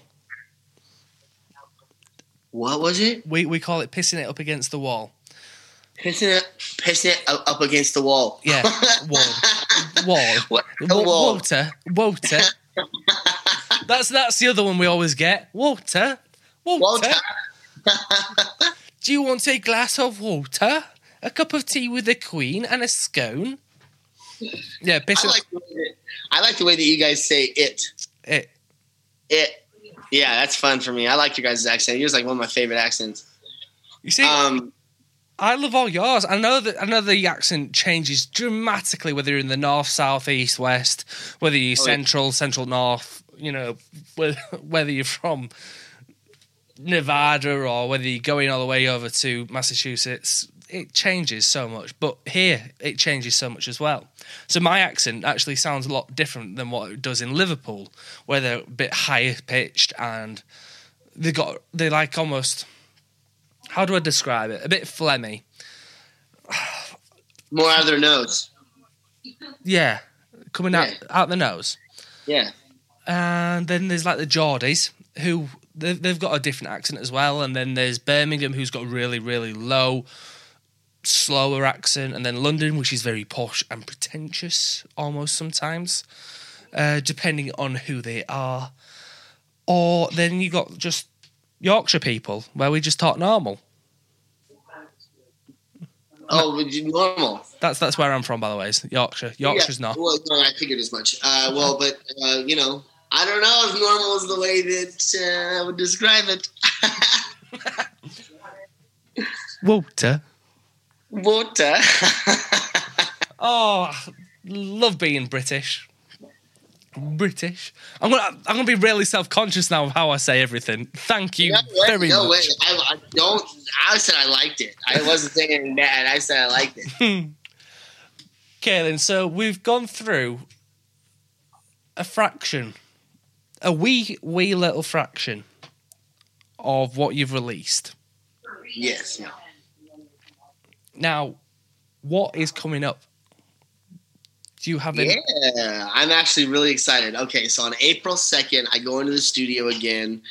Um, in so I'm going to work with a guy that goes by Dr. Ford in the Sound Kitchen, same guy I worked with last time. Yeah. And for the first time ever, get this, I am releasing a song that is not mine. Really? Someone else has Yeah. written it?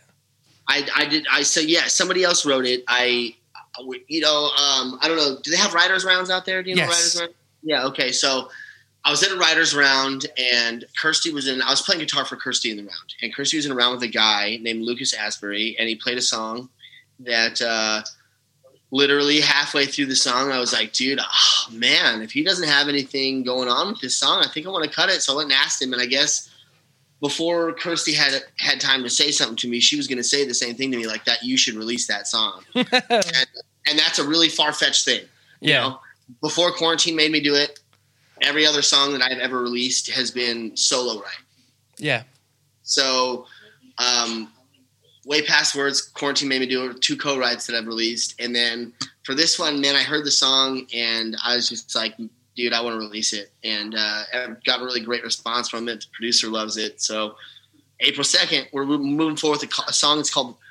Right now, we have it titled "Red." It's a working title, um, so I think we'll probably figure out something, you know. But it's about a girl in a red dress A girl in a red dress. about a girl in a red dress, and it is it's it's a very reminiscent, like you know, talking about my favorite dress, and it was red and all that stuff. It was it's a it's a it's a really cool song. All right. Yeah. I can't wait to. I can't wait to hear it. Yeah, I'm excited to pl- I'm excited to to actually get it and record it, lay it down. It's uh it's gonna be a little. You know, I'm getting further into the. I'm releasing country songs now for sure. Yeah. yeah. Yeah, Yeah. no, no, too, no, too right. I mean, because you're from Cali, you know, you've you've been involved with the, you know, the rap, the hip hop, the pop side of everything. You know, just everything merging because that's where the kind of culture kind of diverges and everything intermingles, and Yeah. you know, it's nice for you to not find your avenue or find your lane, but to find something that you're comfortable with. Yeah, well, and so it's the craziest thing. Country music kind of just like ingested me. I've never heard of it described like that. It, it, no, and and the reason I say that is consumed me. it, it really did. No, it just kind of like all of a sudden one day I started like I, you know I've always worked in studios. I went to school for audio engineering, so I worked in studios a lot when I was in LA. And um, and one time somebody came into a studio and was like, "Oh man, I need to, I need to, I need to write a country song." I was like, "What are you talking about?" I'm a, uh-huh. I'm a rock artist my whole life, you know. And somebody walks in and they're like jamming, like, "Oh yeah, some country music," and I was like, "What are you talking about?" And sure enough, dude, I, you know, it's not like No Hero and Way Past Words or are like completely opposite side of the spectrum songs. Like, Yeah. you know, there's some new production. My vocals have progressed a lot, but like, you know, my my music just became country music. it just day- suddenly switched overnight. yeah, one day it was all of a sudden everybody just called it country music, and I was like, okay, cool, I'm a country artist. And uh, but you know, luckily enough, there's there's so much about country music that I that I have so much love for. Um, but you know, I grew up with a really really a really really heavy love for rock and roll. You Yeah. know, for all old school rock and roll, all through ages rock and roll. I grew up listening to rock 24 seven um, in a very very influenced underground hip hop town. Yeah. so um, No, yeah, yeah. all of my friends listen to like these really dirty hip hop and underground hip hop and um, and I was sitting here, you know, like in my Converse and my ripped jeans, and I'm like, "Hey guys," you know, listening to America and the Doobie Brothers. Yeah. and uh, and uh, so I definitely an eclectic background with music, but country music, yeah, like I said, country music, it literally it just found me. I uh, I uh, got invited to Stagecoach one time and started listening to it, and I was like, boom, I'm in, I'm I'm down, let's do it. Yeah. Yeah. I'm so glad. I'm so glad that's the route that life's led you down, that fate has taken you, and because just genuinely amazing, just really are. Yeah, yeah, and Nashville is such a great town. You get to see the industry in Nashville as opposed to LA. You know, LA it's very who you meet when you meet them, that kind of thing. In Mhm. Nashville, everybody is still willing to shake your hand. You know, I got in a um, I, I've been working some live stream stuff for Backstage Pass, Yeah. and uh, they had a girl on. Her name's Jamie Floyd. She's a Grammy nominated songwriter. She's had cuts all over the place. She's had stuff on Sync for TV. Yeah. very successful songwriter. You know, and I, I literally I sent her a message on Instagram. Hey, what's up? You know, I loved your performance. I would love to, you know, pick your brain about the music industry. A Grammy nominated songwriter. And she responded within 24 hours. Like, you know, hey, what's up? Yeah, cool. I would love to talk to you about how what I learned and my experiences and stuff like that. And like that's the Nashville that's that's what Nashville is as far as the industry is concerned. Like everybody is willing to shake your hand and have a conversation Yeah. and uh, and help you grow. And you get to see other artists grow. It's it's fun. Nashville's a whole different ballgame.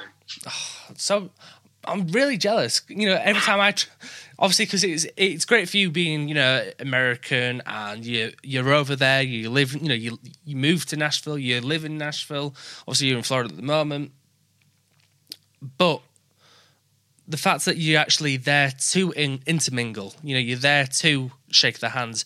You know, a lot Yeah. of people, you know, th- yes, you can do it from other states, but when you're especially trying to make it and you're trying to get yourself in that, not that clique, but you know, into those inner circles, you know, you've got to be there. I mean, I've Yeah. struggled. You know, you can't. There's only so much you can do via an email. You know, you've got to be there in person. Yeah, and honestly, as a songwriter,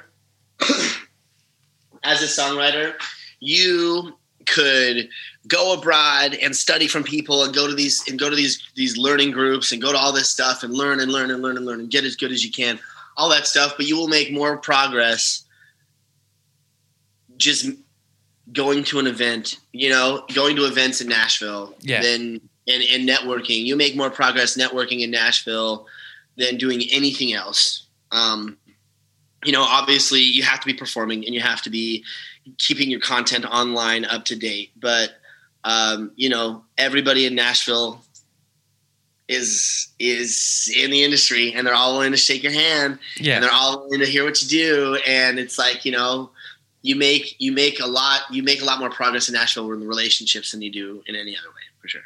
Yeah, no, that's that's, that's awesome. Now, to fin- well, oh, first thing I want to do before I ask this final question is congratulate you and Kirsty on the backstage pass stuff. Hmm. It's amazing to see that step forward, that development, that next next phase. Yeah, yeah, and uh, and Kirsty, you know, she's always just she's great on camera, and she kind of that that role. She host she actually hosted a she hosted my EP release party right after we started dating. She hosted an EP release party for um, and you know she got up and she announced all the artists and she did the thing and and she's just great at it. It's just you know she's she's got a knack for for entertaining people and, and being interesting. So. Um, so it's awesome for her. Streamfest um, so stoked about the way that Streamfest is progressing and what it's turning into. Obviously, it started with just the the online, the virtual music festival, and um, that's still going great. We raised five thousand dollars at our last one in January. Yeah, yeah. So that's a Bloody huge hell. there's a huge fundraiser. Uh, we already donated out to restaurants and done all that stuff. So um, Yeah, that in itself is amazing. But then um, we got to the point where you know Kirsty and I are we've been doing a lot of next level stuff for the industry, like first live streaming. Uh-huh. Um, kind of the whole time, it was like it was kind of a hobby for me. I'm a I'm a techie like that. I have fun, like, ooh, what's this thing and that thing, and figuring stuff out.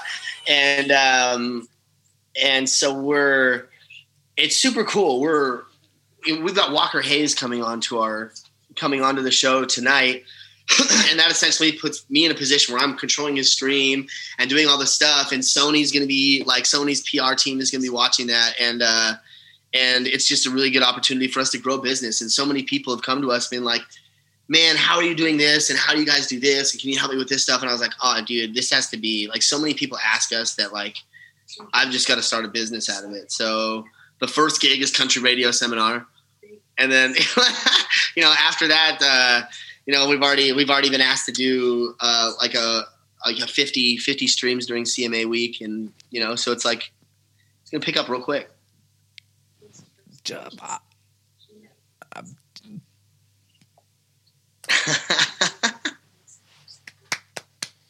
Thank you. You deserve a clap. That that's the, the country chat clap. I'm going to introduce that now. The country chat clap. Every, every time that you, every time that you go beyond expectation and actually make me speechless, deserves a clap. Just Thank you. that's some serious, serious going. Because, I mean, you know, not. We, we we've been talking today about the about your previous life Yeah. and being on that endless road and being through the struggles and the mental, emotional, physical torture that you've been through throughout life yeah. To then being where you are now Mhm. in the position that you are now, where you're controlling streams for the likes of Walker Hayes, who is an amazing artist, Yeah. being in contact or having people from like Sony watching you, just and you never know those that one person from Sony that's watching you might think, I wonder what this guy's like. I wonder what. Let, us listen to his stuff, and next Yeah. thing you know, in two months' time, you won't just be releasing an EP launch or a or a single launch or an album launch. You'll be signing a contract to a major label and bringing in the dollar. Soon it- enough, man. Make it rain. Yeah, soon enough. We are getting there. Um, but it's and, and, and even more so, yet like you said, it, it puts us in contact with those kind of companies. And after CRS, so CRS was our first gig. We didn't have any kind of example of what we're going to do for people before CRS. So Yeah.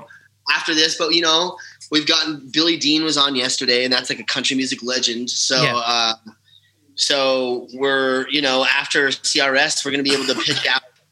Um, we're essentially I'm going to be selling it's like the easiest way to live stream for anybody. They they click a stream and everything else is handled. You know, they click Yeah. a like a everything else is handled. So um, we're going to be pitching out towards uh, independent labels to begin with, and uh, you know, starting to build relationships with people and businesses and companies. And it's, it's gonna be fun, and I and not just with uh, with music businesses either, but my um, my mother is super far into the real estate game. She has been for you know thirty plus years. Uh, and uh, you know real estate agents need it so we're going to start doing that kind of stuff and you know just build build as we can That's awesome. That's that's brilliant. Last thing I want to really raise, and I'll probably end up giving you another clap. But the you go back to your bio yeah and the final little paragraph thing on your EPK says supporting security systems in schools. Jesse Lopez launched his non-profit Save by Wa- Waves, Waves, waves so like dot waves. Oh Waves. Yeah. On July 19th, 2019, ensuring the future and safety of our children by installing security systems in schools.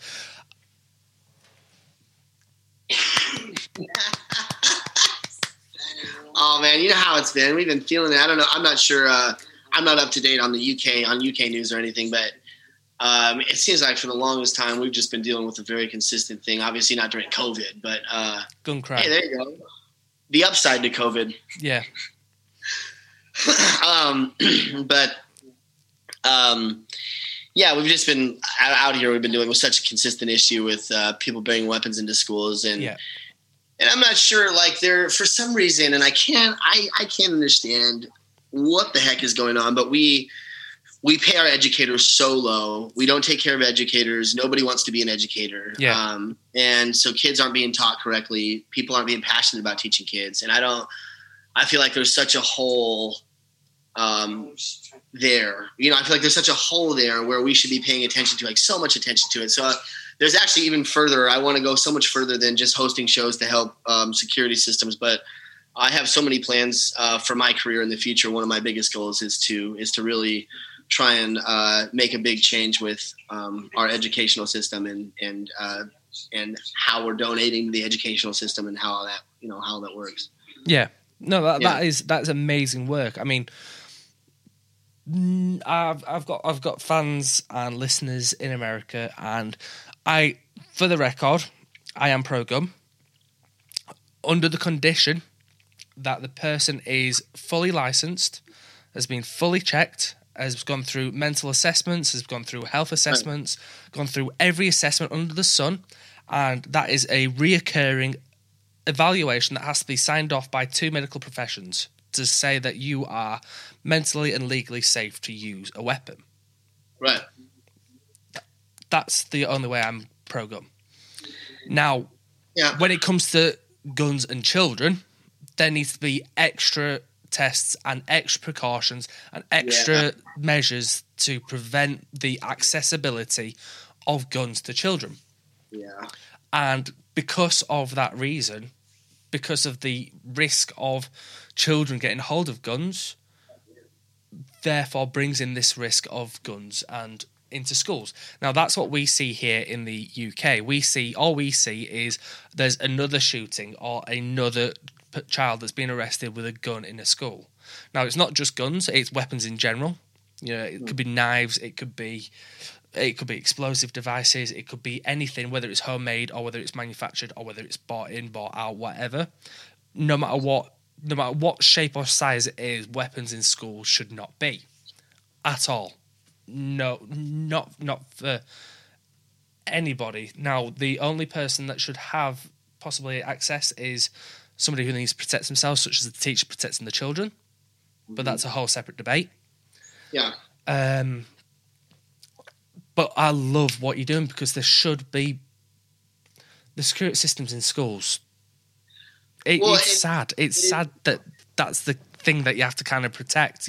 That's the things that you have to think of. You know, you, sh- you shouldn't have to think of how do I make my kids safe at school. You should be able to take a kid to school. You should be able to l- leave them there and expect them to come home safe. Well, and and and there's like I learned so much. I actually went to uh, I went to the district and I met with uh, the financial advisor for the school district in Davidson County in Nashville, Yeah. and uh, I met with them about their needs and about their stuff. And they're you know they're they're having a hard time even affording walkie talkies right now That's disgusting. for them to be able to communicate with each other. And they were talking they were talking about um, you know the last time that they purchased security cameras for their schools was like in the late 90s No way. and you know for the for the for the schools that have been around that long you know what i mean? And like they're so they're there's there's so much of a need and um and even further than that like the the response time and this was where my focus was was the response time when something like that happens is so slow Yeah. you figure somebody has to get to a place where they feel comfortable enough safe enough to make that call Mm-hmm. right? And then they make the call and they get they call a dispatch agent, and then that agent gets a hold of the local police, Yeah. and then the local police finally gets the call, and then they come and. Um, I think they were saying on a nationwide basis that average response time before the police officer even gets the phone call is like two and a half minutes. That's it's too slow. It's like two and a half minutes, pushing to three minutes. Most of, most of the time before an officer actually shows up to school is like three and a half minutes. Yeah. And so the, my main focus behind all this was there was a um, there was a there's a there's a piece of technology they have now um, that you essentially you press a button and the unit that's two blocks away gets a direct a direct line into his walkie-talkie that says boom the school needs you Yeah. So it's like it takes the response time from three and a half minutes to 45 seconds you know or whatever Yeah. it is and it, um, you know a lot of stuff happens with somebody a gun 40 in three minutes Yeah. No, I, that is amazing. yeah It needs, you know, every school not just in America, but everywhere. Because, yes, you might have gun crimes in America, but our knife crime rates here in the UK are just astronomically high. I mean, in London alone, Yeah. you know, there's that many, you hear about that many stabbings, or there's that many, you know, attacks or assaults or murders or attempted murders or bodily harm charges. It, it it's sickening and it's so sad. It's Yeah. sad to hear. You know, we should. I know life isn't perfect. I know life isn't roses. I know life isn't, you know, this daisies and sunshines and everything. Everybody's skipping together happily. I know people have disagreements, but for a disagreement to go to an argument to or to somebody wanting to take somebody's life, it's just something completely out of it. Oh no, Yeah, it is sad, and it's um, you know kids are rough on each other, and and it's you know you just got to be safe about it. If you yeah for sure if you're gonna have guns in the house, obviously don't let your kids get to them. But like, um, I don't know. Yeah, obviously from an outside perspective, um, I don't feel like there's enough attention being put into it, and uh, yeah, no, like said, completely. it's a, it's a huge, it's a major goal, major, major goal for my entire career is to put as much as I can back into the educational system and to try and help us wherever I can. Out of curiosity, have you ever thought about running for office? I don't know if people like me run for office, man. I I think they I think people like me get get run off because of my past. I heard you know, with that whole thing, what did uh what did that what did what did he go through? What did the one president I think maybe it was was it Clinton? Bill Clinton went through the thing where they're like accusing him of smoking pot. And he was like, but I didn't inhale, and I'll be like, yeah, I inhaled. You know, what am I supposed to say? No, but that that that's it exactly though. Is the fact that people know, people know what you've been through. People, right. you're you you're a man of the people. You know, people know the struggles you've gone through. You've been open and honest about them, and admitted, you know, that you've needed to change, Yeah. and you're trying to make changes in other issues. So it's it's Yeah. a re- somebody that you can relate to. You know, it's not just the the problem with. I won't go into too much about politics because it. we as in the creative industry, we always avoid politics. I feel you. Yeah. But the only issue I find with politics is it's all people in suits. It's not the people that wear the you know wear the boots, wear the yeah. Yeah. And, and I have, I have thought about, um, I don't know, you know, politics is, is something that's kind of up in the back of my mind a few times in life. Um, whether or not it be that, but public speaker for sure. I Public wanna, speaker, I, yeah. I definitely, I definitely want to get out and I want to help people and I want to, you know, whatever that means, mm, get out in front of people and talk about it. Yeah, for sure. I want to be, and I feel like I feel like that is my one of the things is I want to be I want to be a bridge. I want to be a bridge between that gap between like you know between what people see in the, uh, Yeah. what a real person is because like honestly honest to God and I in, instill to this day for me to get to where I want to get now with all the most talented people around me with being in Nashville competing like you know I'm competing with those people as as long as I'm working my ass off. You know what I mean? Hard work. It all boils down to hard work, and I think that that you know, um, you know, as long as I'm willing to do that, That's awesome. No, that Yeah. that is like I say, man of the people. You really yeah, I'm gonna, man, I'm trying. I'm gonna, I'm gonna, you know, I I guess, you know, show people the real the reality behind what a human being is in our position. We're just doing our job too. vote Jesse Lopez. Vote Jesse Lopez. You know, Kirsty, Kirsty, Kirsty's probably listening right now, like, oh yeah, for sure, bro. Make his ego bigger. Thanks, man. What have you done? She's like, great. I'm gonna hear that this for like two weeks. Oh my God.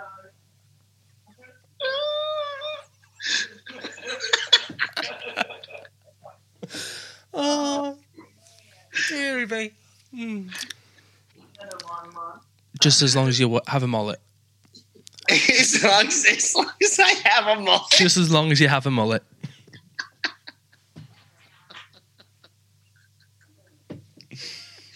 Vote Jesse Lopez. Shirley Temple, please. Shirley Temple, please. Of course, I must have sure. This has been brilliant. Oh. Oh, where can people find you on social Oh, media, music platforms, everywhere? Where can we find you? Uh, yes, yes. So first and foremost, I like to push the website jesselopez.com. But on all those social media platforms, I am at sounds like Jesse. Go find me on TikTok. I'm, I'm really trying to push the TikTok right now. Sounds like Jesse on TikTok. Jesse with an E. Jesse with an E. Yeah. It's got two E's, but you know, only one that people care about. Oh, that's it's, oh. it's the first I've ever said it like that, but I. Nobody cares about that second D. that poor E. Uh, how much are you going to add you now? Sounds.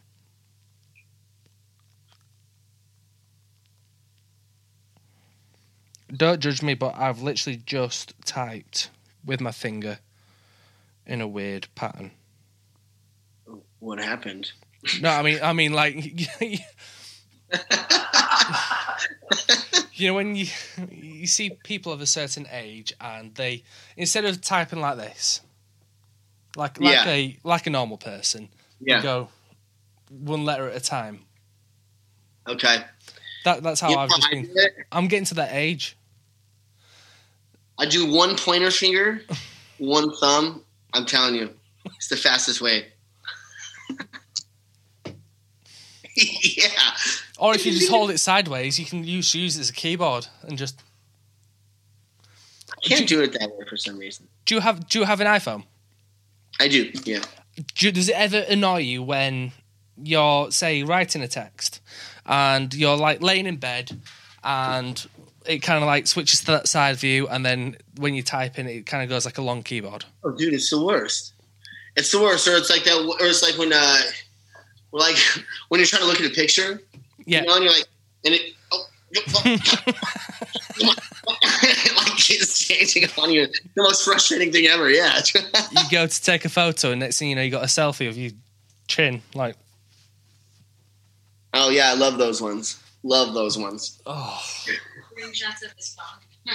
Or the screenshot. Yeah. oh I, I, I, I- I don't know.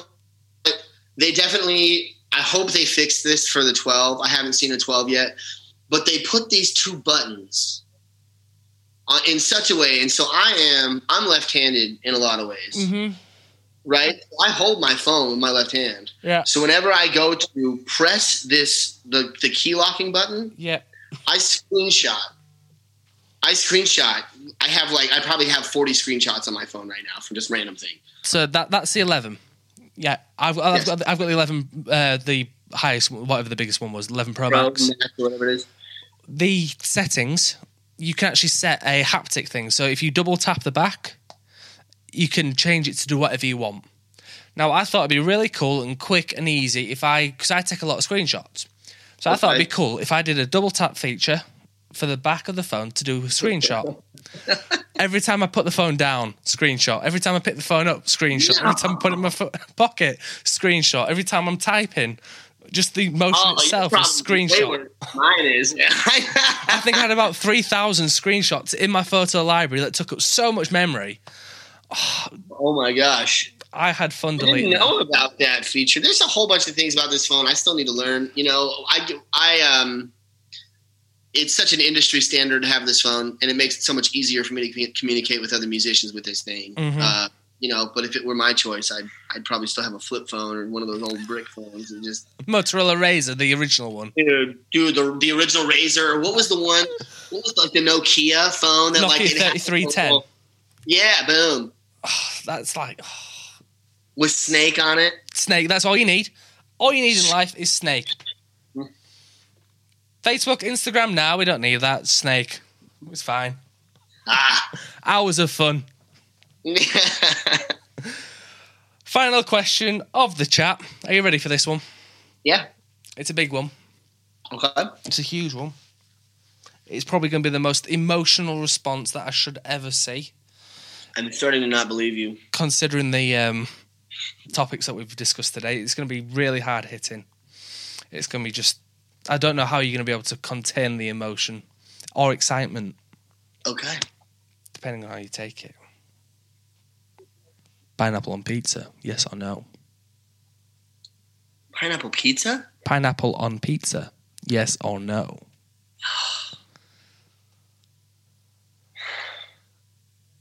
Man, you really did. You really did ask me a big question there. I take my pizza pretty seriously. I know. Uh, Just if if you, if you need a second, just to just gather your thoughts, just for me, be able to process it. I'm gonna I'm gonna give you my straight answer here. I've worked at a lot of food places. Mm. I've got a lot of experience with pizza in general, eating it and such. Yes. And I will say this: on the occasion, on the occasion, normally with when it comes to pizza, I'm like, I'm I'm like the barbecue chicken pizza guy. Barbecue sauce, chicken, bacon, boom. That for me is like, you drop. can't get better than that kind of pizza. But on the occasion, I'll tell you what, you know, a, a good thin crusted pizza with some some ham, hmm some pineapple. I'd go for that. Mm. Probably. I've got to, I've I've so got to agree with you. The barbecue chicken, barbecue, just smothered. Oh, There is nothing. There's nothing that beats Oh. that barbecue pizza. oh And it's so funny because every time somebody's like, "Hey man, you want to split a pizza?" and I'm like, no. "Probably not. You're, you're probably. Did yours have barbecue sauce on it? Because no. That that's. I, I I think I think you're my best friend. I think you're my pizza buddy. Because that is the best pizza. You know what? I think you've been. You're my first pizza buddy, so I'm gonna. I'm gonna do that. I'm gonna- Oh. Now, pineapple on pizza is amazing with like sweet chili chicken. Sweet chili chicken. Sweet chili chicken Okay. on pizza. A bit of a bit of pineapple, sometimes a bit of sweet corn. Just nice on a thin base. Thin thin bit of tomato. You don't need much tomato because of the sweet chili. Tomato. and what did, what did Jesse get out of that whole sentence? Tomato. Tomato. Um, so what did you get out of this whole conversation? It does sound good. It does sound good. I'm going to try the green chili thing. So what did you get out of this whole conversation? Water and tomato. Water and tomato. And uh, you know, I, I actually I, I really appreciate you having me on today. Um, very very uh, obviously, as an independent artist, the support of our music and what we're doing and and everything that we're trying to make happen is uh, is more than appreciated. So just being on shows like this and getting out in front of people uh, means the world to us. So thank you. Thank you for coming on. And if it wasn't p- for people like yourself, you know, sharing your story, sharing, sharing, you know, not not just in sharing the story that you could tell everybody else, but going into the deep. You you went deep today. I I appreciate it. And actually, you know what I appreciate about this is is uh, I I don't know if it's because I don't know if it's that people are a little are off put by it or they're not sure they're not sure how I'm gonna react. But nobody else has actually like asked me like digging questions about what I've been through ever. This Yeah. is the first time that anybody's actually dug into it with me, so I appreciate that. Oh, thank you. I mean, to me, just for an explanation to people why I asked the way I ask is because this kind of podcast, I like to, I like to get to know the story. I like to get to know the lead up to somebody's life because everything we do in life has either consequential consequences. You know, something leads to another, leads to another, sliding doors effect, butterfly effect. And like you was describing earlier, you know, because of what you've been through, it's led to the song Gone, Gone, Gone, which is an amazing song. Now, if you hadn't been through the situation that you've been through, would you have had songs like My Hero, uh, My No Hero, Gone Gone Gone? You know, even like up to where you are now with Way Past Words. Like, would you be where you are now? Who knows? No way. Yeah. No So way. you know that that's one of the reasons why I enjoy the stories from right from the beginning because that's what makes you the person you are today. So that that's that's that's it. yeah, yeah, and that's and I wouldn't I wouldn't get about Honestly, um, my perspective is is is what makes me in, an individual as a songwriter, and you know, and and, and as a person. But um, yeah, I feel like learning things and, and diving, having been through stuff and and feeling those things out, and it gives me a special place to come from. Thank you. I get, to, I get to understand people from all different walks of life. You know, Yeah. hard to judge